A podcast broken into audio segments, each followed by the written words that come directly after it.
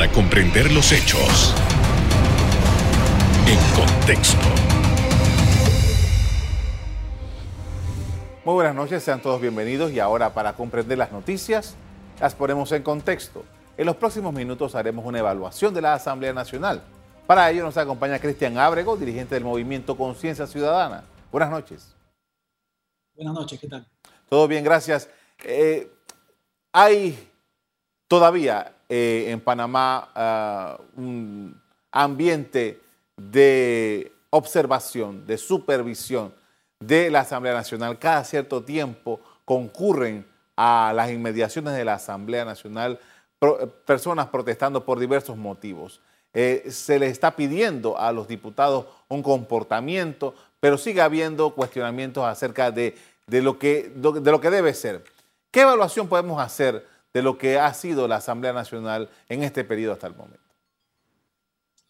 Bueno, Carlos, ¿qué tal? Muchas gracias por la invitación. Bueno, yo creo que no, hemos visto grandes cambios durante este periodo versus eh, periodos anteriores dentro de la Asamblea pareciera que seguimos viendo las mismas prácticas de indiferencia con lo que la ciudadanía clama. La ciudadanía clama esos mecanismos de mayor transparencia, mayor rendición de cuentas, que la Asamblea no ha trabajado desde el inicio de, este periodo con la presidencia de Marcos Castillero. Se prometió que se iba a hacer una reforma al reglamento interno, que es la principal herramienta para hacer las modificaciones y las intervenciones que necesita este órgano del Estado para hacer esos cambios que la ciudadanía reclama. Cambios en el reglamento interno que nunca se dieron, que quedaron solamente en promesas y que seguimos esperando. Esa normativa que permita poner en orden cuáles son las reglas del juego y eh, nos asegure que los diputados realmente van a trabajar. Eh, hay una productividad legislativa real y hay una transparencia de cómo se hacen las cosas dentro de la Asamblea, principalmente en la parte del presupuesto. Eh, millones de dólares que la Asamblea Nacional actualmente no rinde cuentas de su ejecución, no rinde cuentas de eh, planillas por diputado. Todavía hay mucho, mucho, mucho que trabajar en la parte de la transparencia y lamentablemente los diputados de este periodo no han mostrado un mensaje o, no, han, dado muestras de que, están interesados en hacer los cambios que, se necesitan. Ahora, hay, hay, una realidad y es que esta asamblea en particular, que, eh, fue elegida en mayo de 2019, tiene una, una, particularidad porque es una asamblea que fue elegida luego de una consistente campaña ciudadana en contra de la reelección. Y la, la campaña eh, le pedía a los votantes panameños que no reeligieran a un número importante de diputados, que querían que la asamblea fuera reemplazada por nuevas personas. Pero al final, ¿cuál es el saldo de eso? Sí, a ver, yo creo que hay que irse a la causa raíz del problema. Y la causa raíz, más que diputados que se reeligen eh, cada cinco años, son esos diputados que llegan al poder a través de prácticas clientelistas, no a través de propuestas reales, no a través de cambios significativos, cambios estructurales, no a través de una genuina motivación de, cambiar el status quo, sino simplemente para perpetuar las mismas prácticas que hemos visto quinquenio tras quinquenio. Entonces, a pesar de que no se relijan los que antes lo hicieron mal, llegan personas nuevas que lo siguen haciendo igual de mal que los anteriores. Y eso eh, en gran parte es responsabilidad de los votantes, que hay muchas personas en Panamá eh, que siguen votando por esas personas que le regalan cosas o que le prometen beneficios económicos a la hora de llegar al poder.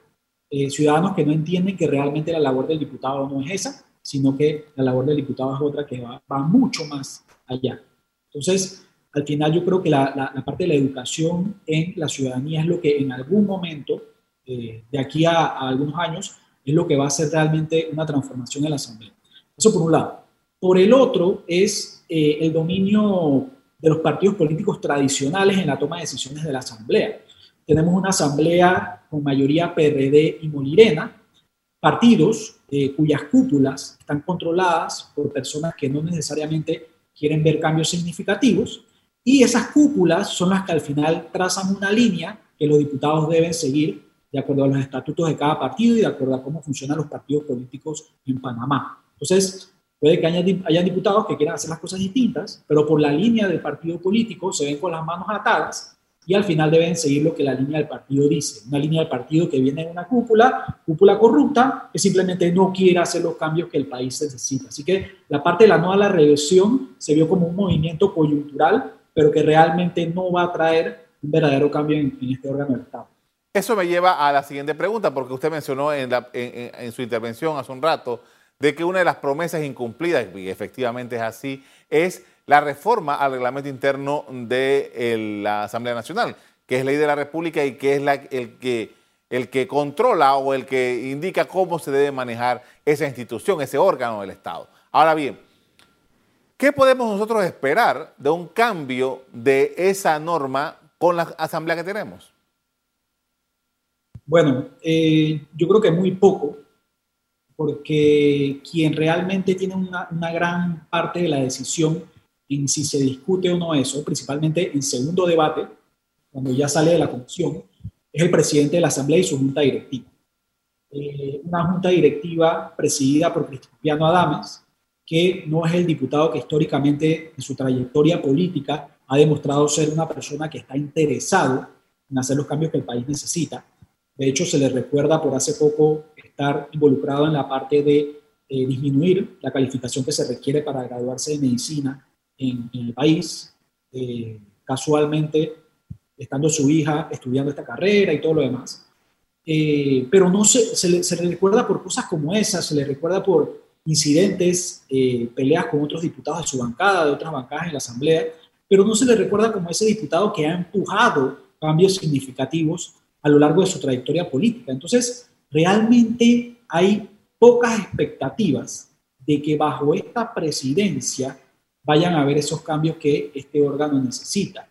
Y lastimosamente seguimos eh, teniendo un órgano del Estado secuestrado a lo que la junta directiva de ese órgano indique, porque no hay mecanismos que, como quien dice, lleven a que esa junta directiva tome decisiones que no sean las que ellos quieren. Al final es lo que se hace lo que ellos decidan si tienen mayoría en el Pleno es lo que ellos decidan, y las minorías que de verdad queremos ver algunos cambios significativos en el órgano, al final no tenemos herramientas o mecanismos para que eso sea distinto.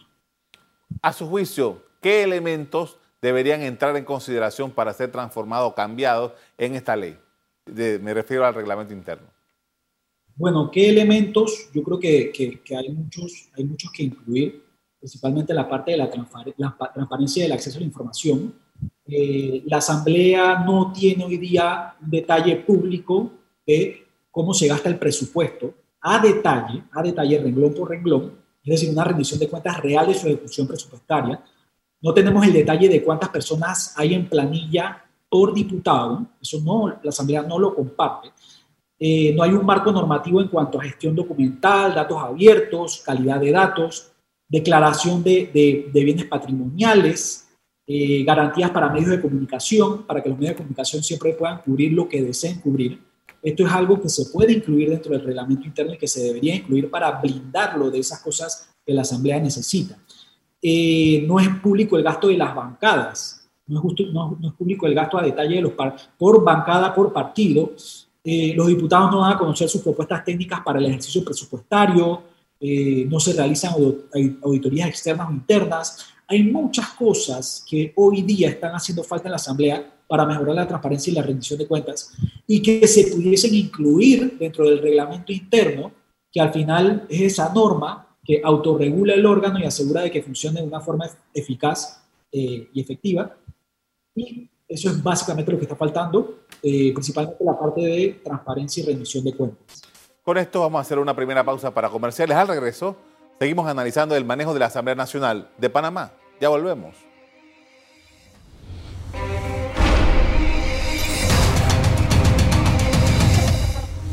Estamos de regreso con Cristian Abrego, dirigente del Movimiento Conciencia Ciudadana, quien presenta sus consideraciones respecto a la actuación de la Asamblea Nacional.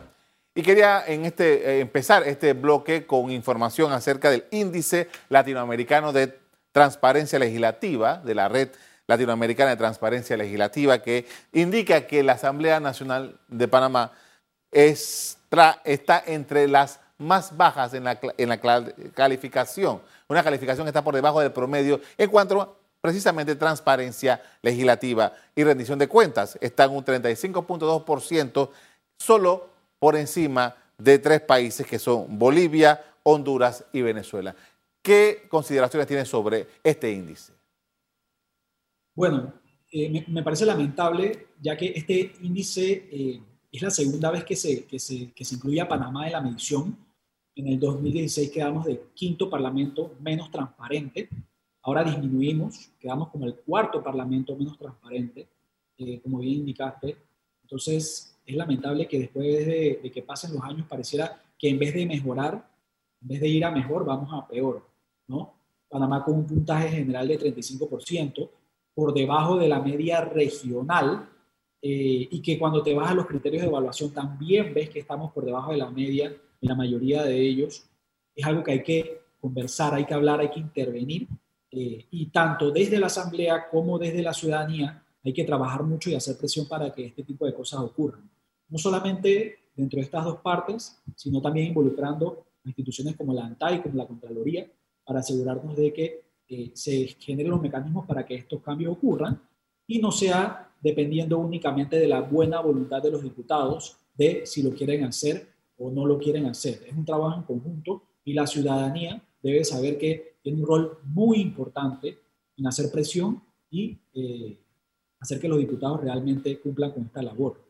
Una de las particularidades de este índice que por lo menos a mí me llamó la atención es que justamente donde eh, la Asamblea panameña marca más bajo es en lo relativo al presupuesto, al manejo del presupuesto y a la gestión administrativa, que ha sido, dicho sea de paso, uno de los elementos más cuestionados a la Asamblea panameña de los últimos años. Sí, la, parte del presupuesto y la, dimensión normativa. La dimensión normativa viene siendo básicamente el reglamento interno, o sea, cómo la Asamblea se regula y cómo opera. Eh, y lastimosamente eh, ocupamos la, puntuación más baja de la región en, esta, en este criterio de evaluación, tanto en la parte del reglamento interno de la Asamblea como en la parte del presupuesto. En la parte del presupuesto ocupamos el cuarto país menos transparente con un puntaje de 11.8% de 100. Entonces, eso habla mucho precisamente de lo que conversábamos antes. ¿Dónde está el detalle y la rendición de cuentas de cómo la Asamblea se gasta esos millones de dólares que manejan? que por cierto ahora están pidiendo más dinero que en el año 2019 antes de la pandemia. Una cosa que no tiene sentido. Y es muy extraño porque uno ve que gran parte de ese presupuesto se va en gastos de funcionamiento, se va en planillas de personas que realmente tú ves los edificios de la asamblea y esas personas no caben allí. Entonces vemos figuras como promotores comunales, promotores deportivos a lo largo y ancho del país sin saber realmente qué están haciendo esas personas. ¿Cuál es la realidad? Son personas que están haciendo proselitismo político para que esos diputados luego se reelijan quinquenio tras quinquenio. Y como a los diputados no les conviene que los ciudadanos sepamos ese detalle, entonces evitan compartirlo y al final recibimos puntuaciones como la que estamos recibiendo ahora. La Asamblea Nacional de Panamá ha tenido varias crisis a lo largo de los últimos 30 años. Por diferentes motivos, los protagonistas han cambiado pero ha habido situaciones que son muy, parecidas. El diseño constitucional ha sido cuestionado una y otra vez. Ha habido intentos de reformas, ha habido algunas reformas que se hicieron, eh, ha habido algunas, ahora hay unas pretensiones de recoger firmas para cambiar la constitución. Pero nosotros nos quejamos de todo esto y tenemos años quejándonos, pero parece que, eh, por lo menos aparentemente, no hay mucho deseo de cambiar las cosas como funcionan en un órgano como este. Sí, realmente no hay deseos de cambiar ni desde el órgano legislativo ni desde el órgano ejecutivo y creo que desde el órgano judicial tampoco. Además de que nuestra propia constitución nos limita los, los mecanismos para cambiar el sistema propio, ya que la constitución habla de reformas que deben pasar por la asamblea, es decir, deben pasar por este órgano que ya de por sí está corrupto y que tiene muchas falencias. Habla de un proceso constituyente que no necesariamente tiene que pasar por la asamblea, pero que te pide una cantidad de firmas exorbitantes, que es casi imposible de conseguir. Entonces, realmente estamos con las manos atadas a un sistema que la propia constitución perpetúa. Entonces, es un poco complicado que la, cambiar la constitución sea la vía, a pesar de que muestra algunas opciones de que sí pudiesen mejorar las cosas. Entonces te das cuenta que al final depende de que los ciudadanos maduren políticamente, desarrollen esa conciencia crítica de entender las consecuencias de no saber elegir a los diputados. Es básicamente la maldición de un sistema educativo deficiente en el que ni siquiera le enseñan a las personas sobre qué es la constitución, porque de ahí es donde se parte, cuáles son las reglas del juego, cuál es, el rol del diputado. Actualmente la mayoría de las personas no saben cuál es el rol del diputado y por eso terminan votando por el que le regala cosas, porque piensan que eso es lo que el diputado hace y piensan que como eso ha sido así siempre, entonces nunca va a cambiar. Y ese es precisamente el trabajo tan difícil que hay que ir haciendo y que yo siento que poco a poco se va a ir logrando, pero hay que participar más para que eso ocurra. Esto me lleva a una pregunta porque justamente en la organización a la que usted pertenece y que es su principal representante, nació al calor de eh, algunas objeciones sobre el trabajo legislativo y ustedes han estado presentando propuestas incluso a la Asamblea eh, a nivel ciudadano para, para promover ciertas legislaciones. Ahora, hablemos de eso, de la participación ciudadana. Hay, muchos cuestionamientos acerca del modo, de la manera, de que solamente se concentra todo en las redes sociales. ¿Qué es lo que está pasando de acuerdo con su criterio, con los ciudadanos a la hora de pedir rendición de cuentas, a la hora de pedir transparencia, a la hora de reclamar con su derecho a las instituciones públicas. Creo que es en una parte de la educación el, tema del desarrollo de la, de la conciencia ciudadana como tal, que los ciudadanos todavía no entienden la importancia que tiene su participación y las repercusiones positivas que tendría el hecho de tener una ciudadanía empoderada. A nosotros todavía nos falta mucho de eso y a través de la Fundación tratamos de participar no solamente en las propuestas legislativas, a través de protestas, a través de denuncias, inclusive denuncias penales, denuncias administrativas. Hace poco hicimos una denuncia penal contra un diputado en la Corte Suprema. Son diferentes mecanismos que la ciudadanía tiene para participar y a pesar de que se vea como que no tiene un cambio inmediato, manda un mensaje a las autoridades y a las personas que están dentro de la toma de posición, de, toma de decisión en la administración pública, de que la ciudadanía está pendiente y está haciendo algo al respecto. Eso es lo que nosotros tratamos de transmitir, de que no podemos seguir siendo una ciudadanía dormida que piensa que las cosas siempre han sido así y van a seguirlo siendo toda la vida, sino que a través de nuestras manos está que las cosas cambien. Eh, en parte, a la hora de votar, es cada cinco años, pero durante esos cinco años estar pendiente de cómo se comportan los servidores públicos y accionar a partir de eso. Yo creo que en Panamá han salido muchos casos en los que los ciudadanos han denunciado de manera legal, no solamente en redes sociales, de que ciudadanos han salido a protestar de manera legal, sin intervenir, por ejemplo, el tráfico de autos. Y eso manda un mensaje de que la ciudadanía poco a poco está desarrollando su pensamiento crítico y se está dando cuenta que no nos podemos quedar dormidos, que uno tiene que estar activo, participando y que a través de eso, poco a poco, a través de los años, vamos a ver una sociedad distinta. Eso es lo importante. Con esto vamos a hacer otra pausa para comerciales. Al regreso continuamos el análisis del trabajo legislativo en Panamá. Ya volvemos.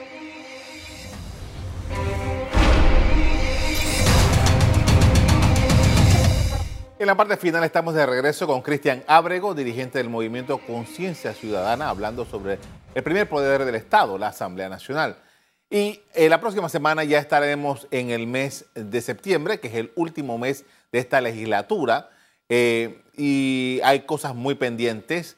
Debe entrarse a considerar, por ejemplo, el cambio en la Corte Suprema de Justicia, tiene que seguirse un trámite a un conjunto de legislaciones que están allí pendientes. Eh, ¿Y qué podemos nosotros, de acuerdo con su perspectiva, esperar de este último mes de sesiones en la Asamblea? Bueno, eh, ¿qué podemos esperar? un debate sobre las reformas electorales, un debate sobre el reglamento interno.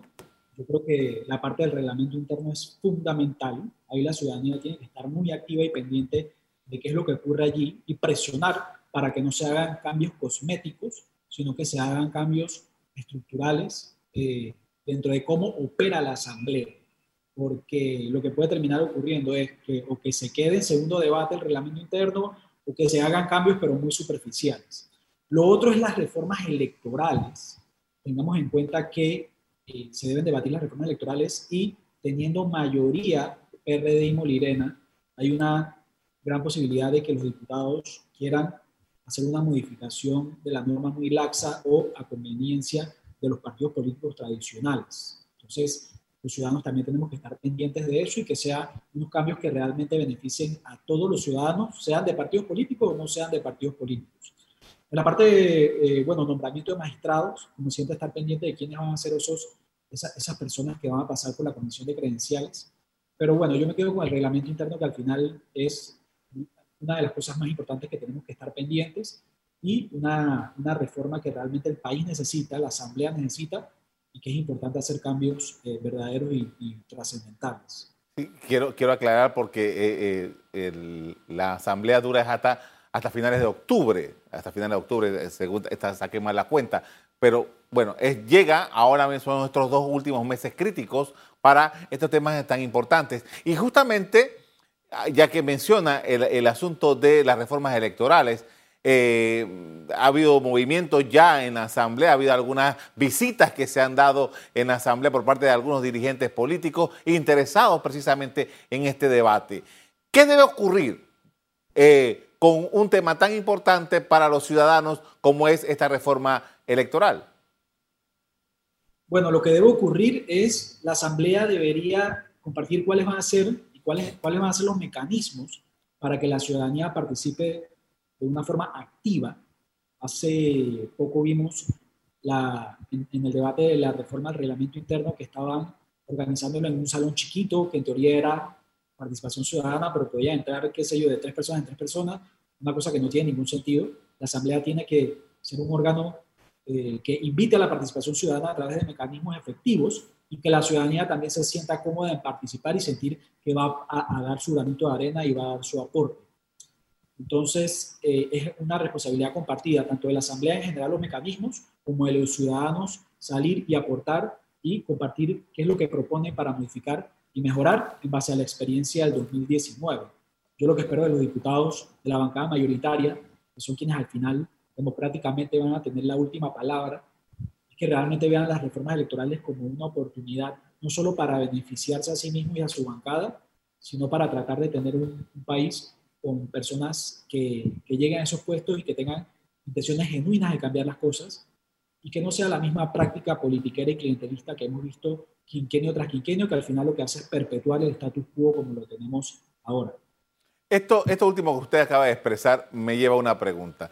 Eh, hay un mecanismo creado por el Tribunal Electoral que se ha repetido en los últimos años, en el que se eh, crea una comisión de reformas electorales a la que asisten los partidos representantes de los partidos políticos, representantes de la propia Asamblea Nacional, y por espacio de varios meses eh, evalúan las posibles reformas, se discuten las experiencias de las elecciones anteriores, los propios magistrados del Tribunal Electoral presentan algunas eh, posiciones que ellos indican que son necesarias para reformar. Allí se llega a consensos, acuerdos, tal, y preparan un proyecto que va a la Asamblea. Pero la Asamblea tiene, de acuerdo con la Constitución y el reglamento interno, el poder total para tomar en consideración eso, pero hacer un proyecto nuevo y aprobar exactamente lo que quiera. Y los propios diputados tienen el poder constitucional para presentar las reformas que estimen convenientes, las mociones eh, eh, los cambios que estimen convenientes.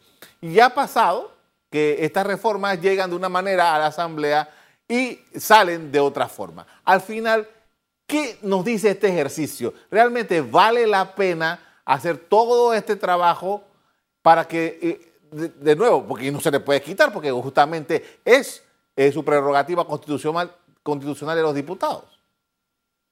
Yo creo que sí vale la pena y te explico por qué y ahí va a depender mucho del poder y la unión de la ciudadanía.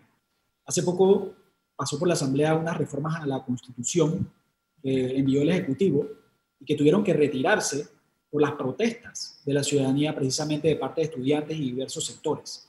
Tuvieron que retirarse. Eso para mí es una victoria ciudadana, porque esas reformas a la Constitución, si, si, si nadie hubiese salido a protestar, los diputados las aprueban y el Ejecutivo las aprueba y o sea, y, cambios que realmente, no, no, primero no tengan sentido y segundo, algunos inclusive beneficiaban a, a los diputados. Entonces, es una oportunidad para que la ciudadanía participe y en caso de no ver resultados, los resultados que la ciudadanía está esperando, de nuevo salir y, pronunciarse, de nuevo salir y pronunciarse, porque ya tenemos la experiencia de las reformas constitucionales y esta es otra oportunidad para que la ciudadanía se pronuncie y diga, aquí no se hacen las cosas si nosotros no queremos, porque vivimos en democracia, el poder emana del pueblo y si nosotros no queremos que esto ocurra, porque consideramos que es injusto o porque beneficia a unos pocos, hay que salir a protestar.